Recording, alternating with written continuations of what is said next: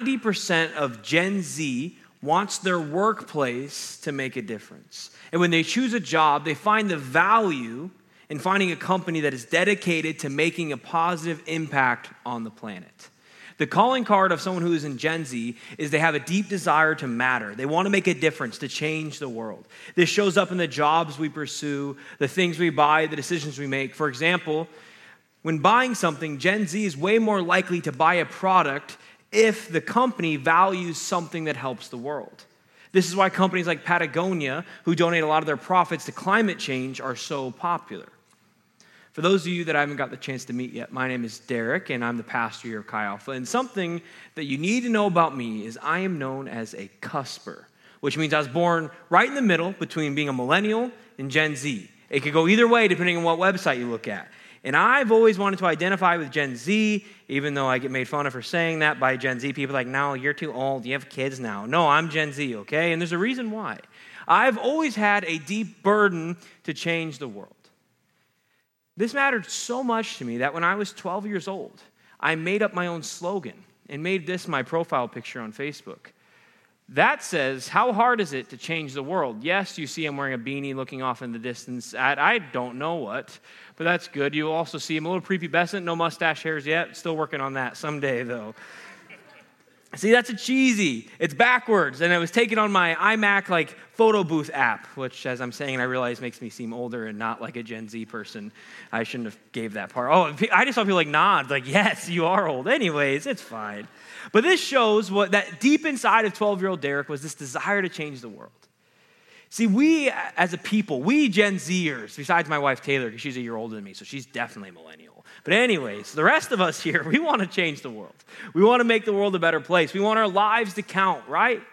You want what you do with your time in, on the earth to make a difference and to make the world as good as possible. For people who do not follow Jesus, this stems from a sense of maybe love for like future generations, of wanting to maybe leave a legacy, to just be a good person, maybe to be remembered, but there's something inside of people, even if they don't follow Jesus, that wants to leave the world better than they found it. For people in here who follow Jesus, though, this kind of goes about seeing a future and wanting that to become our present reality. What I mean by that is Jesus promises us that he is going to come back one day and set every wrong right, and life will go back to the original design. See, Jesus promises us that there's a beautiful future in front of us, that life will be like the Garden of Eden or the original creation. But we don't want to wait. We want that promised future, that glorious future to happen now. We want to go back to the future. Tonight, we're finishing our sermon series, Journey of a Lifetime. We spent these first four weeks of the year looking to the life of Jesus and how he invites us to go on a journey of a lifetime with him. When Jesus lived, he had a lot of different friends we read about in the Bible, but there's this one family that he was really, really close to. They were practically his best friends in the whole world. And this family consisted of two sisters, Mary and Martha, and then they had one brother whose name was Lazarus. While Jesus was walking around doing his thing with his disciples, he hears word that Lazarus is sick and he's dying. Mary and Martha reach out to Jesus and say, Please hurry to our hometown of Bethany so that you can heal our brother. And Jesus hears this urgent request and decides to wait a couple days. He's like, Eh, I'll get to it eventually. My friend's dying. Yeah, I'll figure it out. It'll be fine. All is good. Eventually, Jesus sets off to Bethany to see this family. And in this counter, we see what it looks like to go on a journey of a lifetime with Jesus. It says this in John chapter 11. Now, when Jesus came, he found that Lazarus had already been in the tomb four days. So Lazarus died. While Jesus was napping, Lazarus died. Bethany was near Jerusalem, about two miles off, and many of the Jews had come to Martha and Mary to console them concerning their brother. So when Martha heard that Jesus was coming, she went and met him. But Mary, she remained seated in the house. So Martha comes out to Jesus and she says, Lord, if you had been here, my brother would not have died. But even now I know that whatever you ask from God, he will give you. Jesus says to her, Your brother will rise again. Martha says back to him, I know that he'll rise again in the resurrection on the last day. Jesus says to her, I am the resurrection and the life. Whoever believes in me, though he die, yet shall he live. Everyone who lives and believes in me shall never die. Do you believe this? And she says to him, Yes, Lord, I believe that you're the Christ, that you're the Son of God who's coming into the world. Our sermon title tonight is Journey Back to the Future. Let's pray. God, we pray that we can just meet with you tonight, Jesus, that you can stir a hunger inside of us to make this life count for you, Jesus. We love you so much. Amen. Amen. All right, the hit movie Back to the Future tells the story of Marty McFly. Marty is sent back in time and he's walking around the 1950s. He meets his dad and his mom, and I think his mom like starts hitting on him. It gets kind of weird. I wish I would have had time to watch it again this weekend, but twins. Anyways, things get a little crazy. Long story short, Marty, the whole movie is about him needing to get back to the future, which is his present day reality. He needs to go back forward. It makes sense if you don't think about it. He needs his, the future to become his present. That's the whole premise of the movie. And that is actually what Martha is desiring as well. She wants the promised future to become her present day reality. See, Lazarus dies, and Martha goes up to Jesus and says, Jesus, if you would have been here, you could have saved him. I love the honesty she has with Jesus. We'll talk a lot about that in a second, though. So Martha says this to Jesus, and Jesus says, He will rise again. But then Martha jumps to the future in her mind, and she says, Yeah, I know he'll rise again at like the end of times. Basically, she's saying, I know that teaching that all people who are the people of God, at the end of days, we're going to rise again with God. She like gives the good Christian answer, like, Yes, I know it'll all work out in the end, Jesus. Jesus comes back and says, Girl, I'm the resurrection in the life here right now. Life is found in me. Jesus is trying to disrupt this woman's reality, but she doesn't get it. Because Martha's convinced that the only way to get a taste of the future, to get a taste of this resurrection life, is she has to wait until the end of days. But deep down, none of us want this, right? Deep down, we want that perfection now. See, Martha is obviously grieving. She just lost her brother. And I imagine this conversation, Martha's like, Yes, Jesus, I know that he will rise again at the end of the day, but that doesn't change the fact that I'm sad right now. Martha's saying, I just want my brother back right now. I want it to be in the future now. Right? If you've went through something hard, maybe you've experienced it. Maybe you've lost someone. And if you're a Jesus follower, you know the good answers that you'll be able to be with them in eternity. But that doesn't make it any easier in the moment, right? Even though we're told, like, oh, it'll all work out in the end, that doesn't help when you're sad and grieving, right? So Martha's meeting with Jesus saying, I understand the reality that all's me good in the end, but I'm still sad right now. I want my future and my present to be synonymous. What Martha doesn't realize, though, is that Jesus is saying to her, Martha, Martha, Martha, you don't have to wait until the future to have resurrection life. She's like, I am resurrection life, and I'm not just in the future, I'm right in front of you. Jesus is telling her that I can bring that future to the present. See, if all that Jesus cared about was the future, all he would care about for us is getting us into heaven, right? In like our eternity. And if that was true, if that's all Jesus cared about was getting you to heaven, the story would have ended right there. Martha says, Yes, there's hope because one day Lazarus is going to rise again. And Jesus said, Yes, that's true. At the end of time, everything will be good. Yay, we have future hope. But the story does not stop there. See, Jesus makes his way to Lazarus' tomb, and it says this in John 11, 39 through 44. Jesus said, Take away the stone. Martha, the sister of the dead man, says to him, Lord, by this time there'll be an odor, for he has been dead four days. She's like, Jesus, about to stank. Okay, you don't want to open up that tomb, I promise you. And I've been changing a lot of diapers lately. You don't want foul smells, okay? I bet my kids' diapers have to smell worse than that tomb. But, anyways, pray for me. Jesus says to her, Did I not tell you that if you believed, you would see the glory of God? He's like, Don't worry about my nose, okay? I got it. I can figure it out. So they take away the stone, and Jesus lifted up his eyes and said, Father, I thank you that you've heard me. I know that you always hear me, but I say this on account of the people around me, that, you, that they may believe that you sent me. And when he said these things, he cried out with a loud voice, Lazarus, come out. And the man who died came out his hands and feet bound with linen strips, his face wrapped with cloth. And Jesus says, Unbind him and let him go.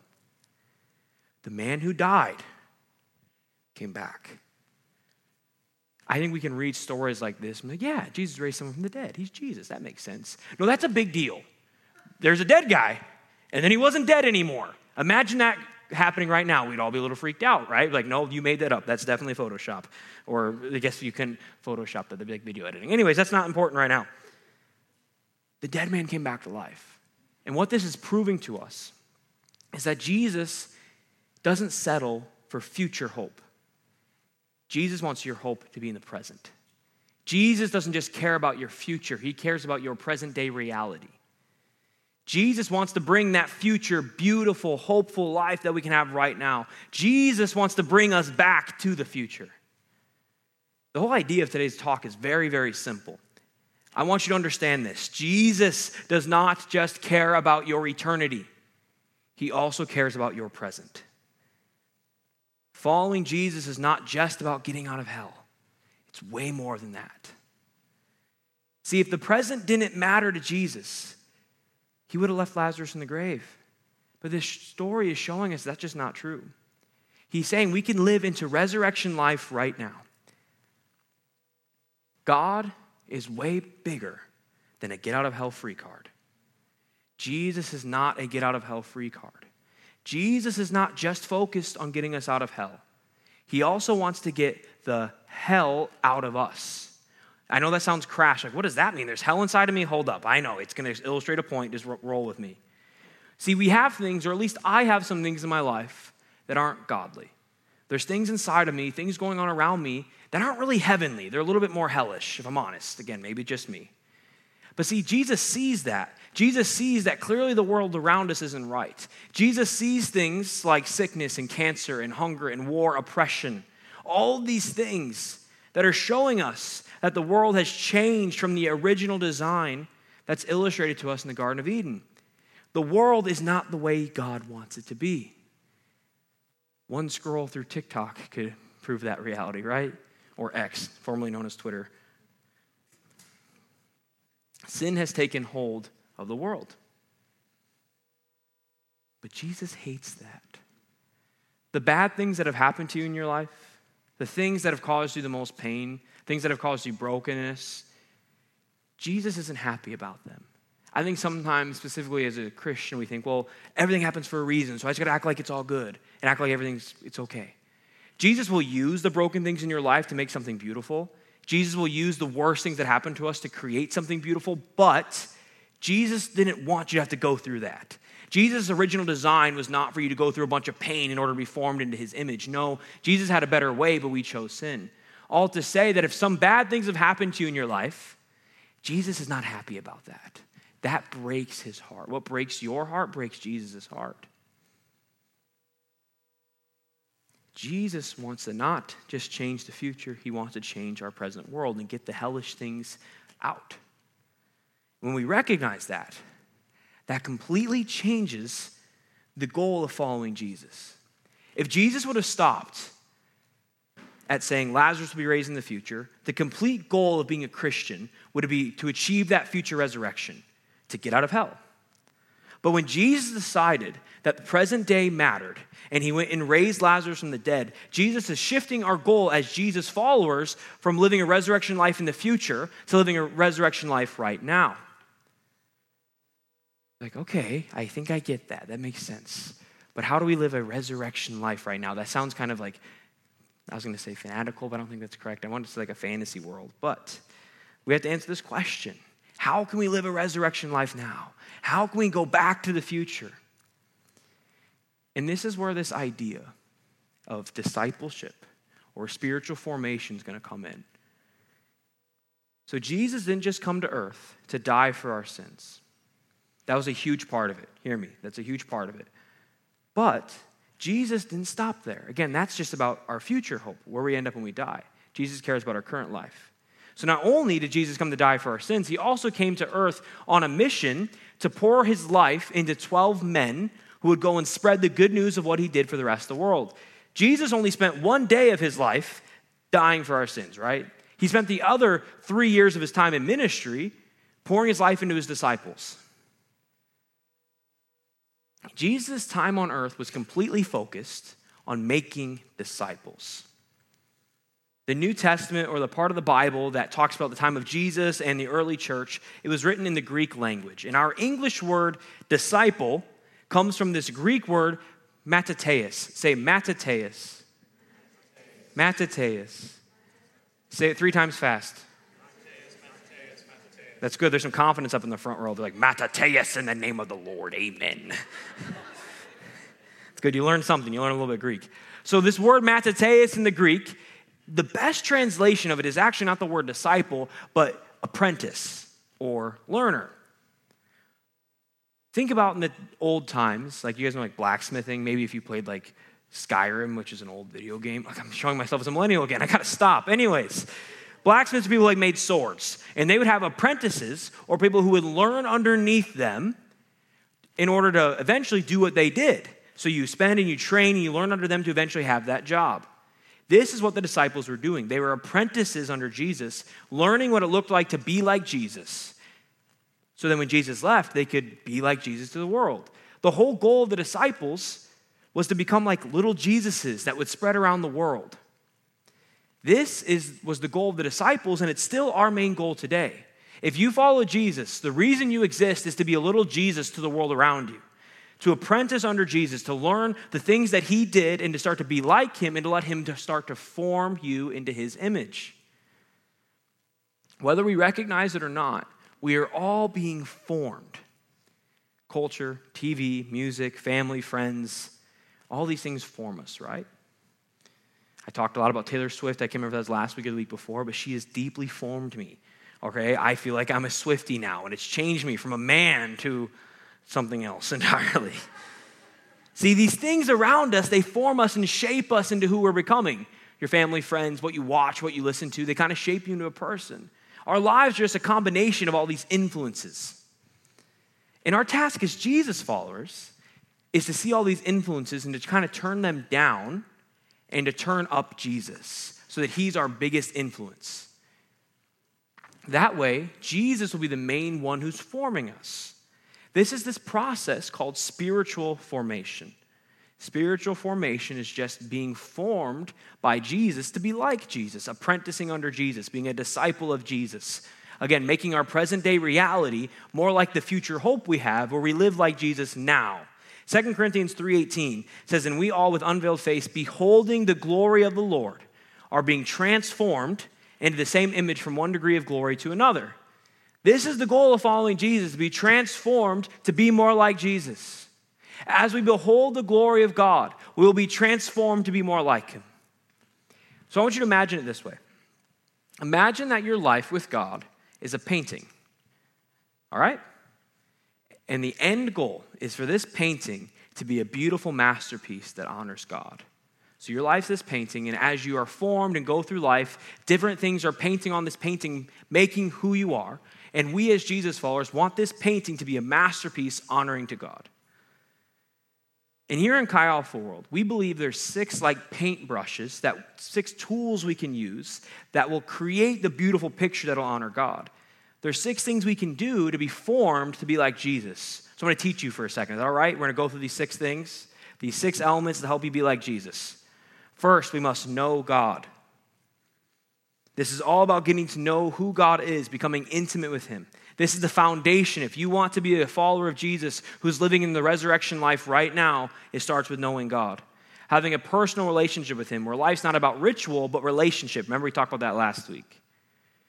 The best way we do this is through spiritual practices, spiritual disciplines, doing things like reading the Bible, praying, sitting in silence and solitude. DTC is all about this. It's going to help you know God. I highly, highly encourage you to sign up for discipleship training class. I know might be like, I got a lot of classes. Why would I want to take another one? This one's free, okay? Your classes cost a lot more. Victor doesn't charge anything except like a high five in the way in. Actually, Victor probably wouldn't like that. He'd rather you like wave from a distance.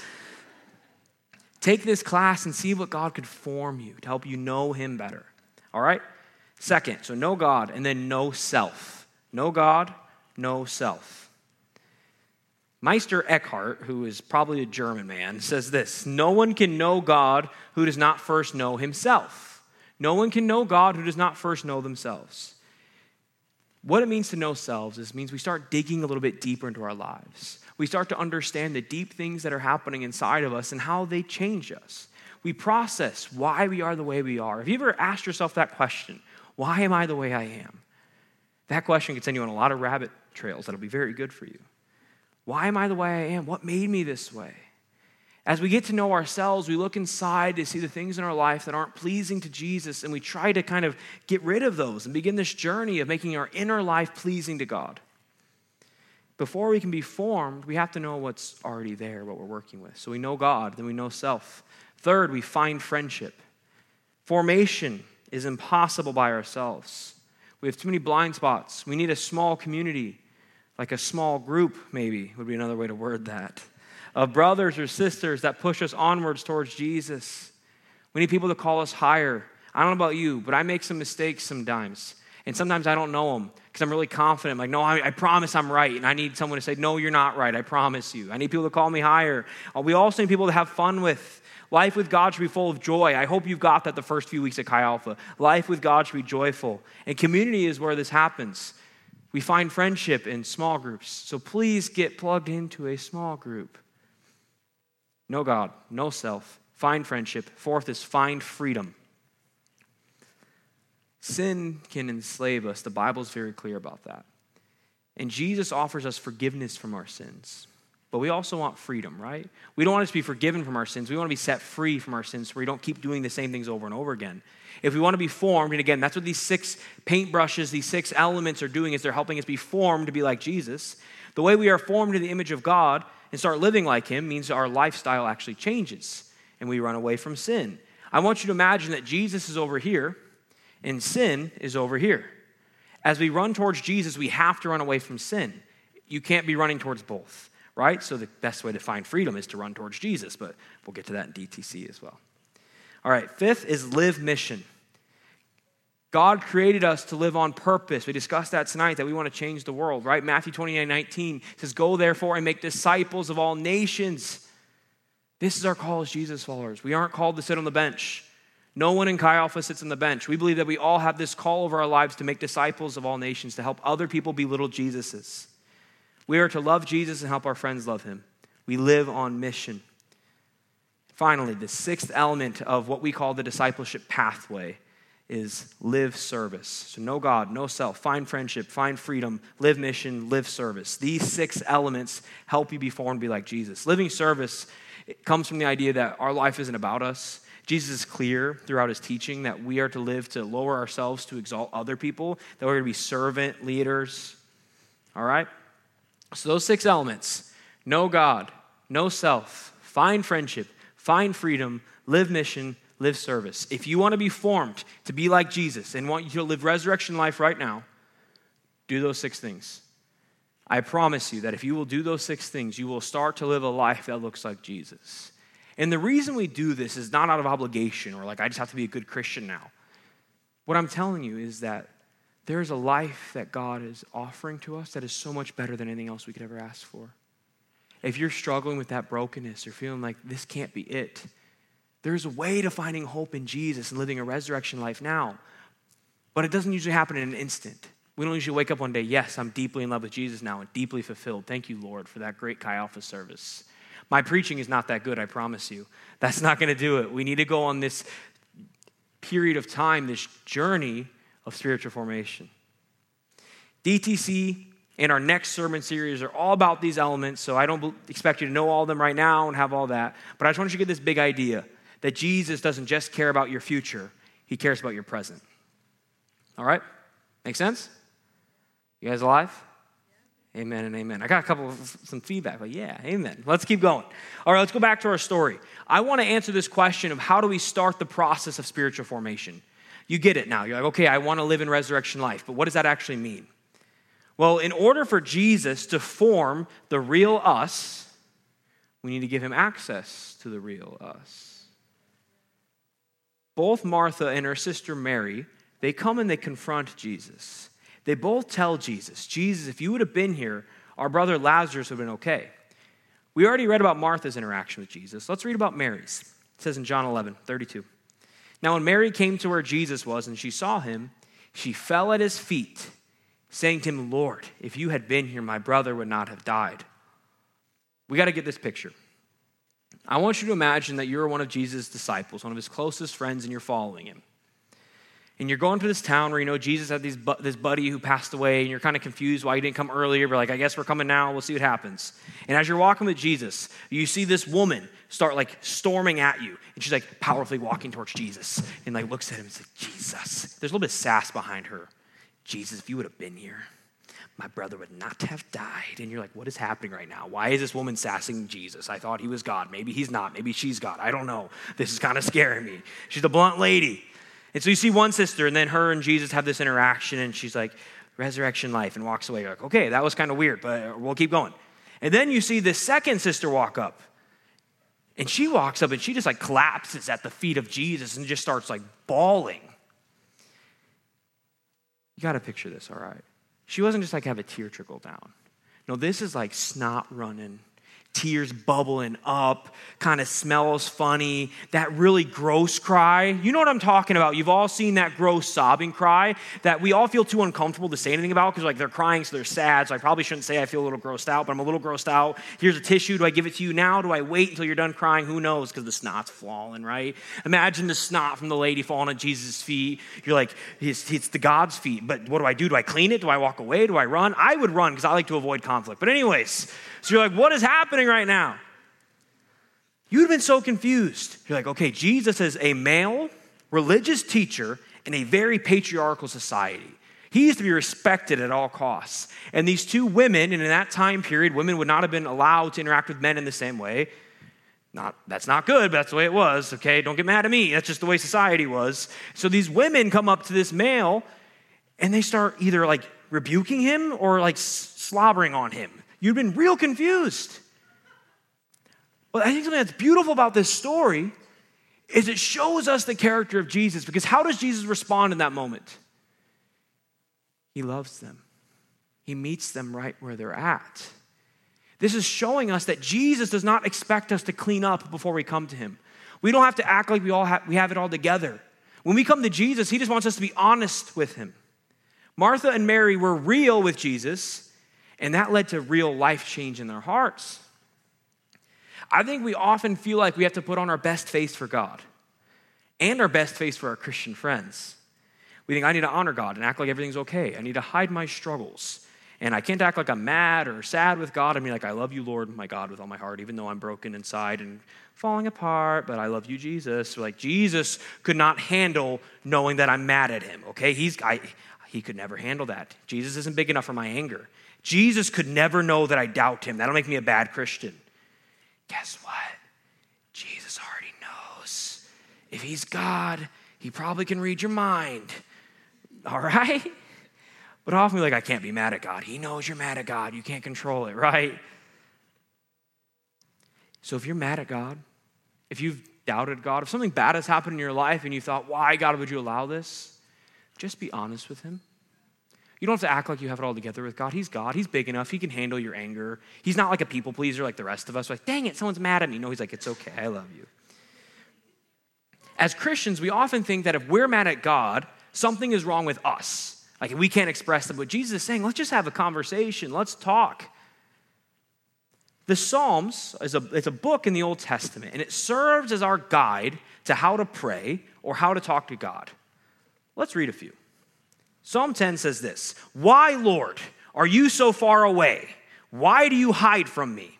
Psalm 22, Psalm 22. My God, my God, why have you forsaken me? Psalm 13, how long, God, will you forget me forever? Psalm 35, how long, God? Psalm 79, how long, God? Psalm 89, how long, God? It's almost like the psalmists are trying to teach us that it's okay to be honest with God. If the book of prayers teaches us to yell at God, how long, God? You can tell God when your feelings are hurt. I think we get the point. We can be honest with God. God can handle it. And this, this is the key to real spiritual formation. If you want your life to start to look more like Jesus, if you want to live into the resurrection life, it starts with you being honest about where you're at right now. If you act like to God that you've got it all together, then He can't start forming you into who He wants you to be, because that would be the fake version of you, and you can't form the fake version of you. That's going to form an even faker version of you. He needs to form the real you. And this continues on. It's not just about a relationship with God. I think we often think that we can't tell our Christian friends we're struggling. Like if you're in a small group, maybe you're like, I could never tell them that I've doubted God before, then they would judge me. They've probably doubted God too. Right? We don't have to put on a mask for our Christian friends. Here's my prayer.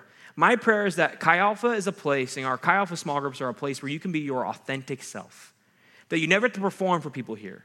Chi Alpha will never be a place of judgment. We will be a place of formation. And formation starts with authenticity. Martha and Mary are super real with Jesus in a time period where this would have been unheard of. Women acting like this towards men Special religious teacher was a big no no, right? But Jesus just meets them each where they're at.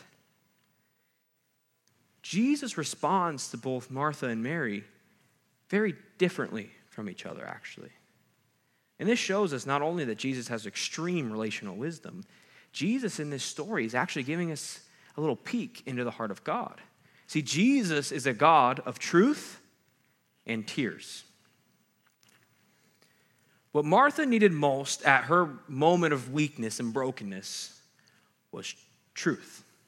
So Martha came to Jesus kind of spiraling. She was out of control. And I imagine Jesus like grabbing her shoulders and shaking her a little bit, saying, Martha, it's gonna be all right.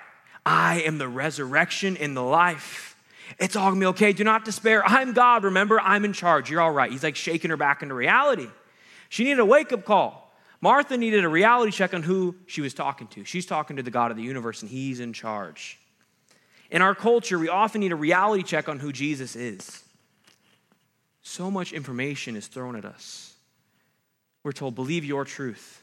You define reality. Just do what feels right. It's all good. You do you, right? We're told this that we get to pick reality, we get to pick truth. And what our culture sometimes needs is a little bit of shake and say, no, no, no, no. We need Jesus to shake us and say, I am the way, the truth, and the life. No one goes to the Father except through me.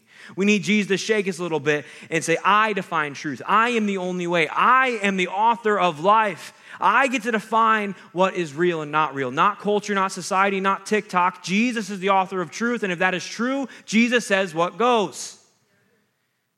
If Jesus did what he said he did, and he rose from the grave, he gets to pick what's right and wrong. And see, there's this fact that Jesus' disciples, all but one of them, went on to die for him. They went on to die for Jesus. Every disciple went to their grave proclaiming that Jesus was the Son of God raised from the dead. This small group of a few men went on to bring the Roman Empire, the greatest empire in history, to its knees. This small group became the world's largest movement of people there is more historical evidence for the reality that Jesus rose from the grave than there is that Julius Caesar ever existed. Just to give you some points. So if Jesus rose from the grave, like history points to, he gets to pick what's right and wrong. He defines truth because he's a God of truth. And sometimes it's what we need is a little bit of truth. Shake us a little bit and say, hey, that's not the way. At least I need that sometimes, right? Sometimes I go off my own tangents like, no, I can't be mad at people. She's like, no, you can't. It's okay, though. I love you. But other times, we need tears. This is how Jesus meets Mary. Mary comes to him sobbing.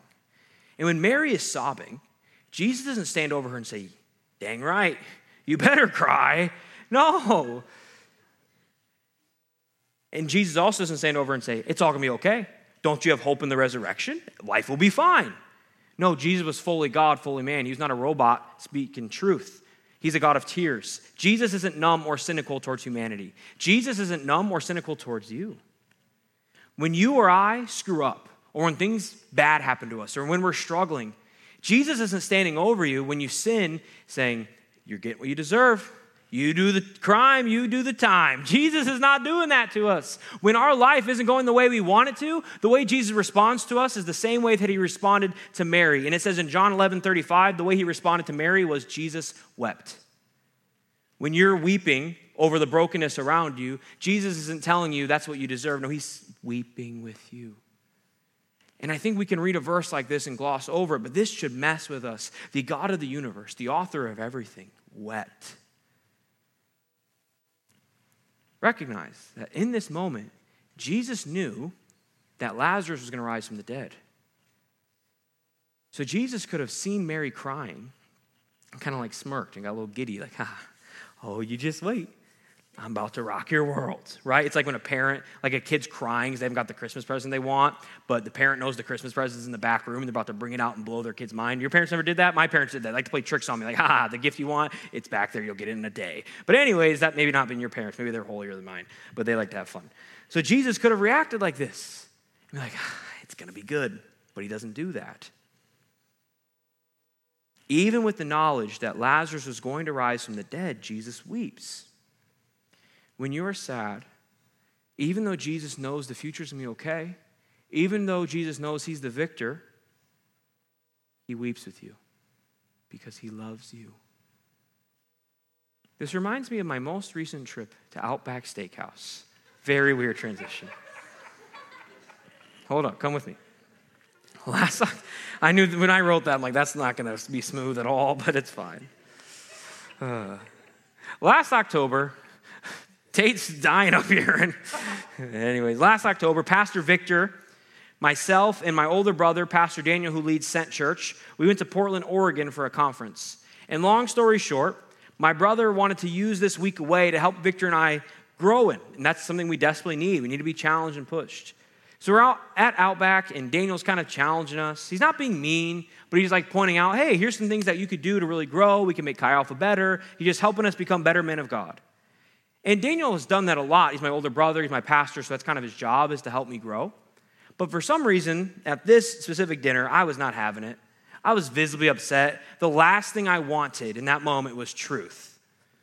And Daniel's really confused. I was like, why are you reacting this way? This is really weird.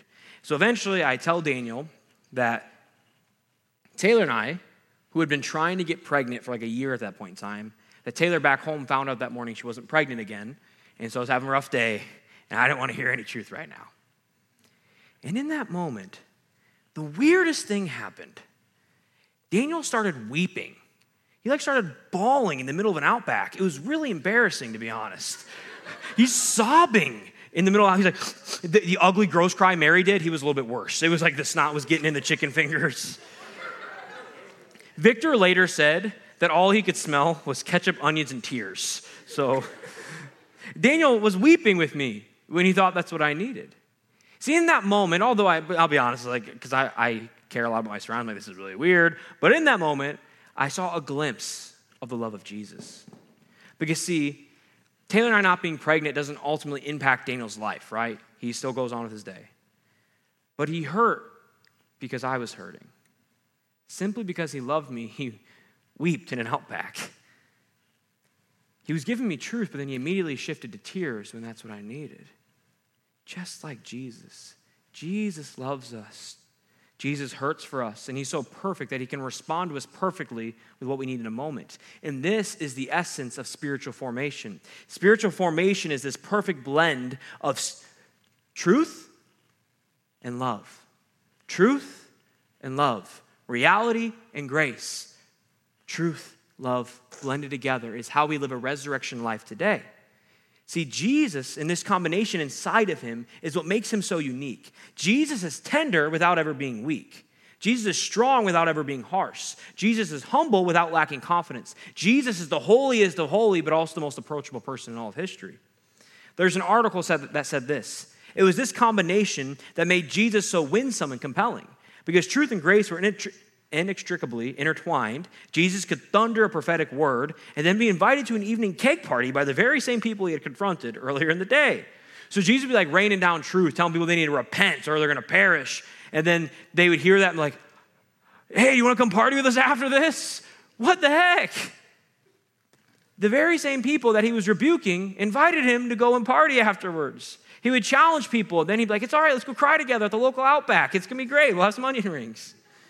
This is because Jesus brings people the truth and love that we desperately crave. We don't want to be told everything we're doing is good. Because look around. Clearly, the world around us is a little messed up. I don't know about you, but I want something greater in my life than famine, sickness, disunity, political tension, all the fighting, all the things in our world. I don't want that to be the best there is. If this world is the best we can hope for, if this world is the, the pinnacle of life, then I'm out because I don't want this. I want something so much greater. I want to be brought to that future reality that Jesus promises us and that God described in the Garden of Eden, where everything is set right. That's eternity. I want to go back to the future. If this is all there is and there's no way to grow or get better, then what are we doing? We have to hope for something greater than this. And this is why we do Chi Alpha the way we do. I know sometimes maybe it seems a little intense. Like you came here the very first week of the semester, and you're like, yo, I just got here, and you're telling me I need to not seek happiness from the world, but instead be with Jesus. And like, I can't roll around with pigs? Like, what does that mean? Why do you call me a pig? Don't do that. Like, I'm just looking for more Chick fil A. Don't tell me how to be more like Jesus. I get it. I know this can be a lot, right? I know that sometimes it can seem intense. Just wait until February. We're going to talk about dating. It's going to be awkward for all of us, but I'm really, actually, I'm looking forward to it. I think it's fun. But so the reason that we believe so much in preaching the truth of Jesus all comes from a place of love. Chi Alpha will always be a place where we are called higher. We are called to be more like Jesus every day. We will not back down from the truth. We will not settle for less than Jesus best. But at the very same time, Chi Alpha is going to be a place where we cry with each other. This will never be a place of judgment or superiority. I pray that Chi Alpha is a place full of so much love and tears for each other, that we love each other right where we're at. But we also don't let each other stay that way. Because we're on a mission, right? To be little disciples, little Jesuses who help make little Jesuses who help make little Jesuses. We're all about spiritual formation around here discipleship, resurrection life. We don't wait till the future to live the life God has asked us to live. We want it right now. We want to go on a journey of a lifetime of being more like Jesus and living the way he designed us to live. So, if you want to go on this journey of a lifetime of becoming more like Jesus, if you're like, I want to be a disciple of God, I want to experience spiritual formation, I want resurrection life now, a few very practical tips. First, I've said it a hundred times join a small group. Small group is the best place for you to be discipled, to be more like Jesus. In small group, You'll have brothers and sisters growing you closer to Jesus. Small group is the best thing we've got in Chi Alpha, I promise you. Get in small group and watch your life be completely changed. Also, I think they're a lot of fun, depending on which one you're going to. Some of them are a little bit more fun. But, anyways, that's a joke. They're all fun. Another great way to start this process of spiritual formation is to do the discipleship training class. Give four weeks to center on being more like Jesus, to learn what it looks like to be formed. This is a launching pad into spiritual formation and to seeing resurrection life become your reality. That's why we teach all this, because we want resurrection life now. We don't want something from you, I want something for you. However, none of this at all that I just taught you on matters at all if we miss one crucial point. We have to answer this question Why was Jesus crying? Like we said, Jesus knew that Lazarus was going to rise from the dead. But it says that as Jesus approached Lazarus' grave, he was deeply moved. John 11 38 says, Then Jesus, deeply moved again, came to the tomb. As Jesus approached the grave of someone he was going to raise from the dead, he was deeply moved. Remember, the New Testament was written in Greek.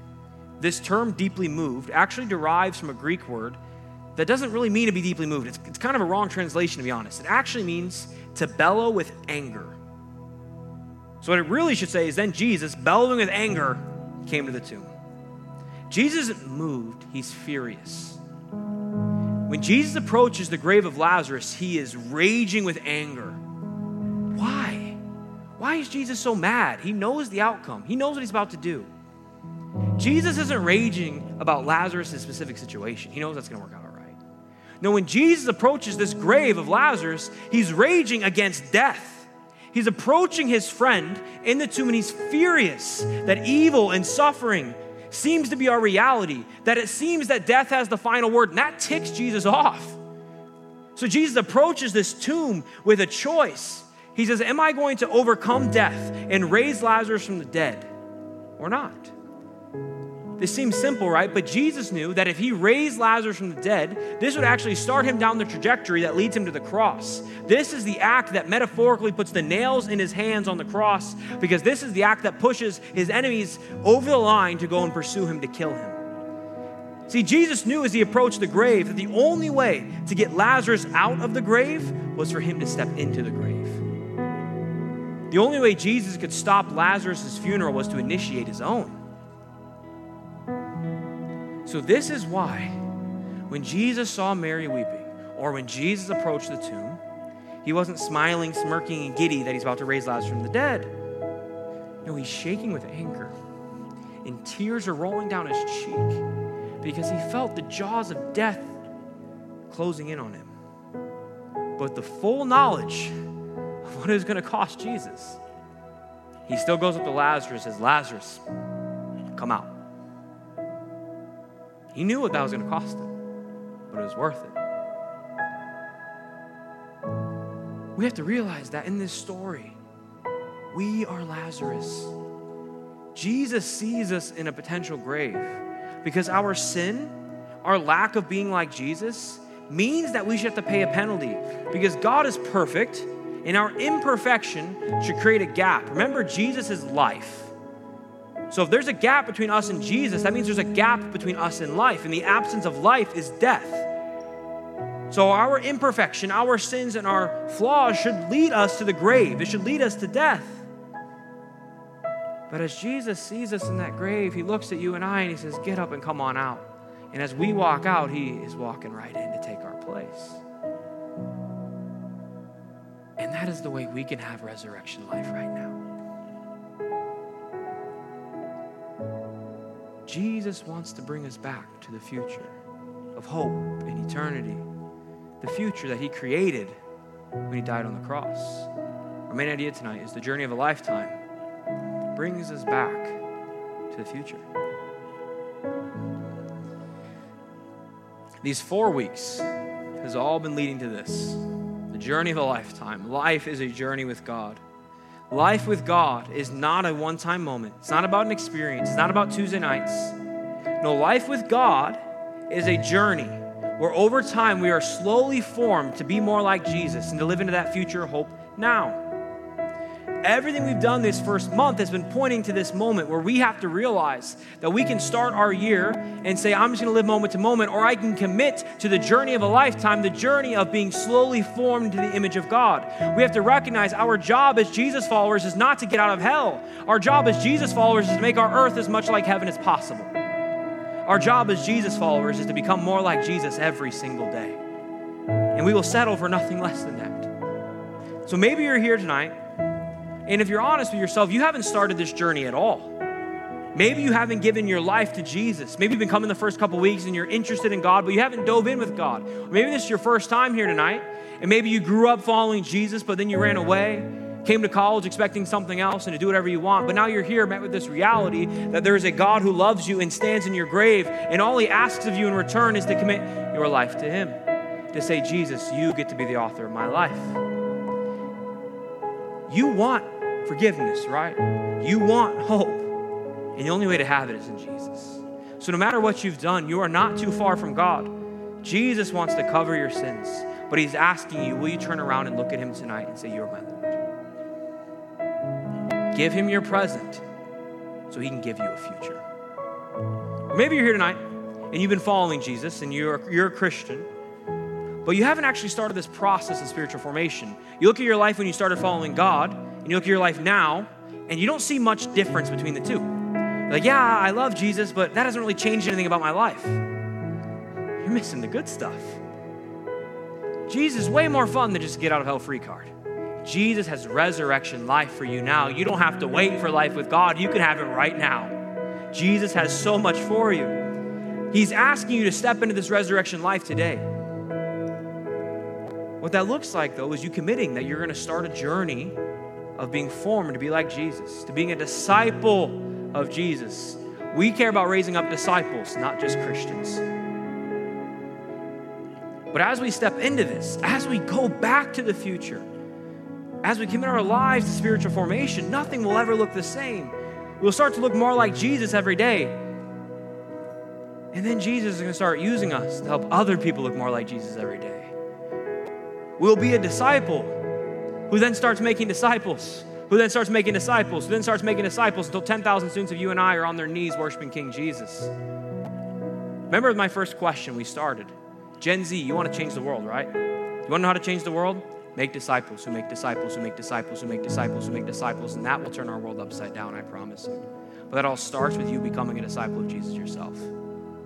I think God is going to use this generation to change the world. I believe that God wants to do what's called a revival, or when a ton of people come back to Him.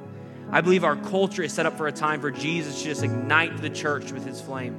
But what He's looking for is hungry people who are willing to say, My life is going to count right now. My life's not going to be about a get out of hell free card. My life's going to be about changing my world to look like Jesus so I can change other worlds to have hope through Jesus. Jesus wants to use you in your time in college to accomplish His mission. Will you let Him? Will you go on a journey of a lifetime with God? See, this generation is begging. We want to change the world.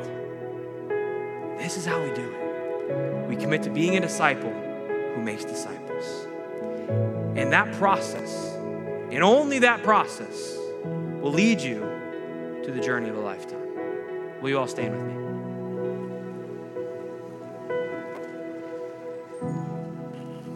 If you're here tonight and you haven't started this journey of life with Jesus, and you want to change that, I want to give you an opportunity to do that. So if everyone would close your eyes, bow your heads, so no one's looking around.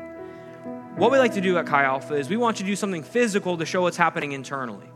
So if you want to commit your life to following Jesus, I'm going to count to three. And on the count of three, I'm going to ask you to raise your hand as a sign to God that you are going all in with Him. And so we can know who I'm praying with. So that's you, and you want to give your life to Jesus, or maybe return back to Jesus. On the count of three, raise your hand. One, two, three. Thank you. Tons of hands going up all across. Come on. Let's pray. I'm going to pray for you. Jesus, thank you for your grace, God. Jesus, thank you for your goodness. Jesus, thank you for stepping into the grave for us, God. I pray that the students who just raised their hands, that this will not be a one time Tuesday night experience, but their life will be forever changed, God. That you're going to start a process of students falling in love with you, God. Thank you for covering our sins. Amen. Amen. I want to give us a second way to respond.